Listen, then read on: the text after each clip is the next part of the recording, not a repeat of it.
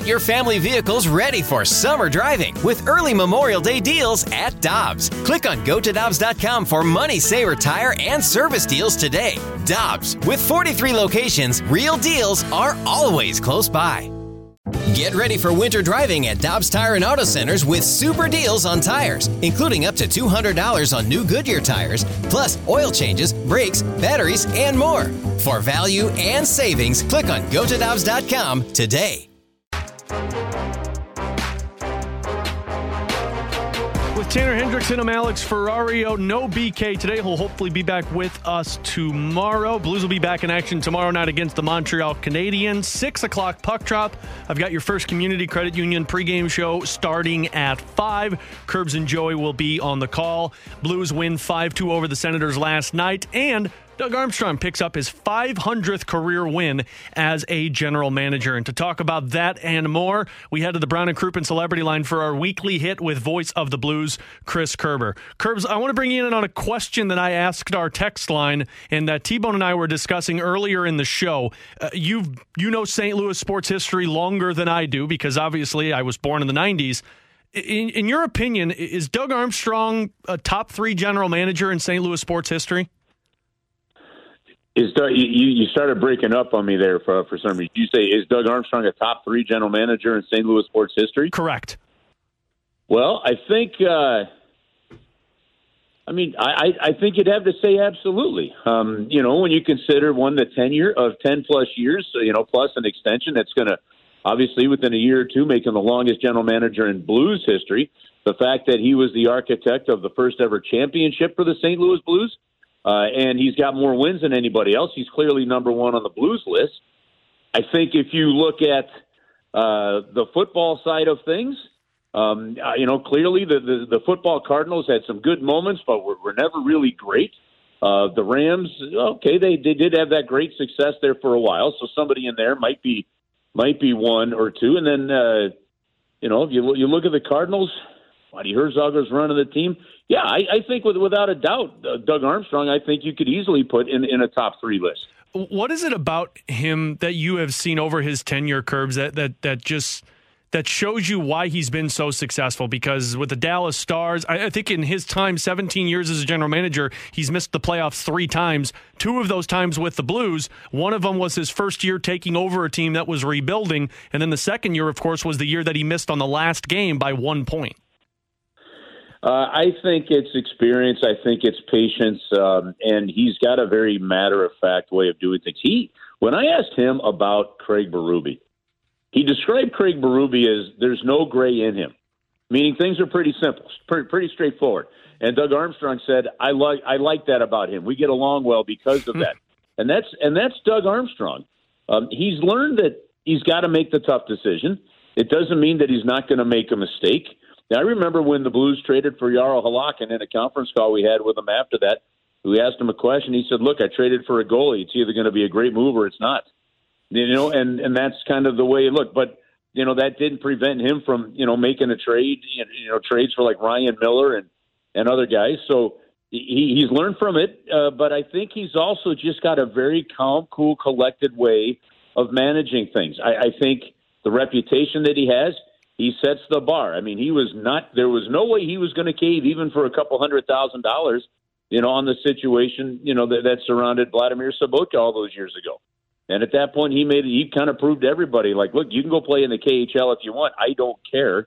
You know, but we're not going to do anything he, here. Even though it may have cost him Alex Pietrangelo, and we can go back and you debate whether that's a good move or not.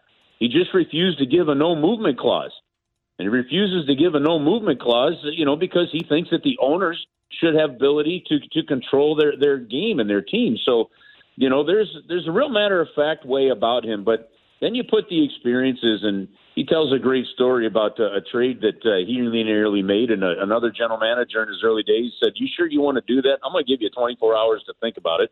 If you still want to do it, I'll make that trade, but I think you ought to think about that." And he ended up not making the trade.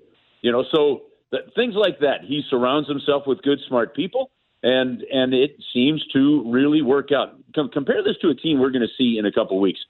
And, and I'm a huge Kevyn Adams fan. Known him since uh, he played at Miami of Ohio, and he's won a Stanley Cup in the National Hockey League. He's now in a general manager, but because of the structure and the the budget situations, he can't surround himself with the same quality of hockey people that Doug Armstrong can. And, and look at the difference there. I, I think it's huge. So, all in all, uh, he's been a terrific general manager. And I think, look, he's he's also been the GM for Team Canada, and they've won medals. They might have had another chance had they gone to the Olympics again this year.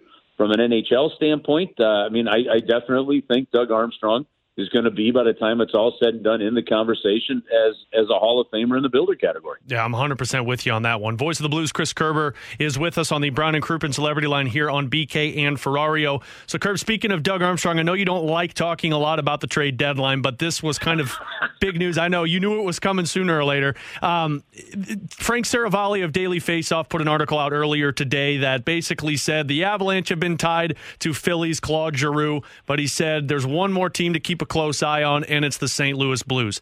Part of me looks at this, Curbs, and say, I don't understand where this would make sense because the Blues are so filled on the offensive side, and it's pretty obvious they need defense. But you also look at this and say, well, you're taking them away from other Central Division teams, and you're strengthening an already strong area.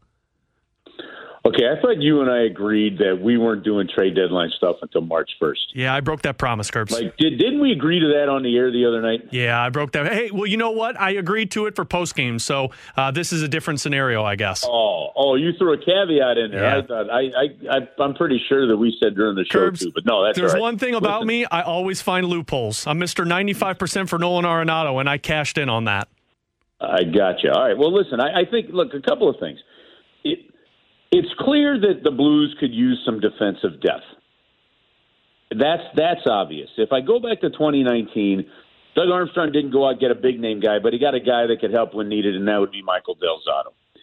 You've heard the names that have already gone around. A guy like Ben Chiarot, all those these different players. You know, uh, a guy like uh, you know Jakob Chychrun.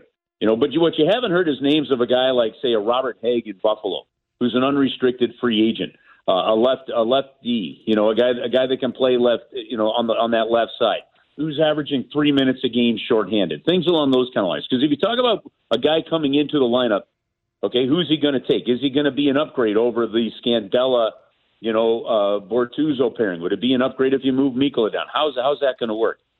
When I saw, you know, you tweet the Frank Seravalli, you know, article from Daily Faceoff about Giroux and the St. Louis Blues your initial reaction is to go, man, these guys are fine at forward. They don't need a forward, they need a D. But if you take a step back and you think, okay, well, let's look at this. Does it make sense? Is there a forward that that does make sense? What do you do? You know, are, are the Blues comfortable with their forward depth if they've got to go to Nathan Walker, if they've got to go to Logan Brown, if they've got to go down there and you know into the minor leagues and look at somebody else? What if Oskar Sundqvist, who told us on the air that you know his knees and stuff are still sore, and it's going to be an extraordinarily busy schedule down the stretch here? I, I have a hard time seeing how Oskar Sundqvist can play the rest of the schedule and, and be healthy, you know, for a deep playoff run, uh, unless he's get some time to rest in there. You know, what if another guy goes down? Well, you know, and and you know, a guy like Giroux can play center. Obviously, he can play the wing. Uh, he's got familiarity with Craig Berube. He's got familiarity with Brayden Schenn you know, there are some things that that would make it seem like it's a possible fit. And and do you find a way? Yep, you you find a way. You know, at that point, is it Dakota Joshua? You know, that goes back to Springfield because he can. How, how does it work? But so I, I think when I see something like that, and, and Frank Seravalli is is connected, but I can promise you, any rumors didn't come organizationally, so he's getting that potentially from somewhere else. And keep in mind, Claude Giroux's agent Pat Brisson has a chance right now because Giroux has a full new a full no movement clause. His agent has been given permission to talk to some other teams and gauge interest. So the fact that some rumors are circulating out there, that's not at all uh, much of a surprise. So if you really do break it down, is it that far fetched of an idea? No, not when you consider the arms race that is happening in the Western Conference, especially you know, especially if, if an injury like like Mark Stone's injury ends up being a two and a half months injury, and he's ready for the playoffs to join that Vegas team. So um, it, it's not all that far stretch of a thought. Curbs, we'll get away from the trade deadline because I did want to ask you about the penalty kill. We saw the five on three kill last night. We've seen five on three kills by the Blues a couple of times this season. We all talk about the offensive depth, Ville Husso's play, but is that penalty kill the secret sauce for this Blues team in terms of an expanded run in the in the postseason? Well, it absolutely is because I think if you're going to go in, you'd almost rather have a stronger penalty kill than a power play. A stronger penalty kill, a, a really good penalty kill, gives you the confidence that if you play an aggressive style of hockey, if, if you get hosed by a weak call, if you take a penalty because you were just trying to maybe, you know, something went a little haywire, you can kill it. And look at what it did last night. A minute 14 of a five on three penalty kill turned that game for the Blues, helped them, and probably won them that game. Now I'll relate that back to the previous question. Let's say you're looking for an extra D man and it slides a Scandella or a Bortuzzo or somebody out of the lineup like that. Well, Scandella and Robert Bortuzzo are leading your team. They're one and two in order in shorthanded time on ice per game. You know, so you, you got to look at those chemistry factors in there too. But absolutely, to me, from a playoff standpoint, penalty killing is absolutely critical because if things are tight five on five, you get a power play, uh, you can score, but you can keep the other team off the board on their power play. I mean, that's just absolutely enormous, and it could be big momentum swings. Yeah, especially when you look at that Dallas Stars and Colorado Avalanche game last night. Dallas scored, scored two power play goals on Colorado, and of course, that's how they won that game four to one. So, talk about a penalty kill. You're talking about an effective opportunity to beat those top teams in the Central and the Western Conference. Curbs always appreciate the time, sir. Thanks for hopping on with us, and we will hear from you and Joe tomorrow night at six for Puck Drop. Well, why didn't you let Tanner ask anything? Yeah, Ferrario, come on. Well, you know, Yeah. I, I point to him, Hey, Curbs, Tanner, and you got anything on your mind today? Well, I got a lot on my mind, but I don't know that a lot fits into the Blues conversation. Curbs, can we fix baseball? Can you do that for me? see, that's all he's worried about. Yes. I want, I, want to play catch outside, and I'm like the only guy that can because they're locked out and can't go to Florida. also, because you live alone. I And I live alone. listen. I can I can fix baseball for you. Next week, if this thing is still going on, we'll make that part of the topic because having lived through an entire season where we lost the season in 0405, uh, and, and and you guys may not remember that quite as much, but then the the 12-13 lockout. There's some good perspective that we could look at on that that maybe is related to How it. about that How's for how about that for a deep tea? Seven days from now, at 1.30, we're getting gotta- into it. gotta Yeah, wait a tune in next week, folks. Curbs, appreciate the time, sir. Have a great rest of the day, and we'll talk tomorrow night.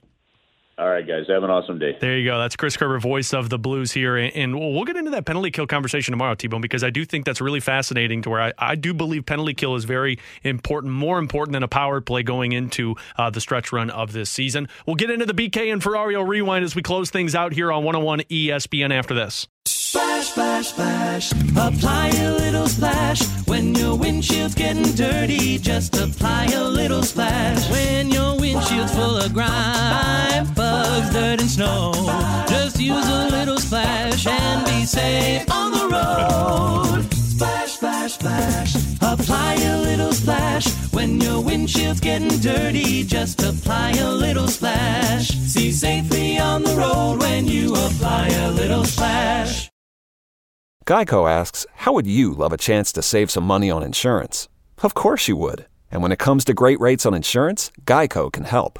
Like with insurance for your car, truck, motorcycle, boat, and RV. Even help with homeowners or renters coverage. Plus, add an easy to use mobile app, available 24 hour roadside assistance, and more, and Geico is an easy choice. Switch today and see all the ways you could save.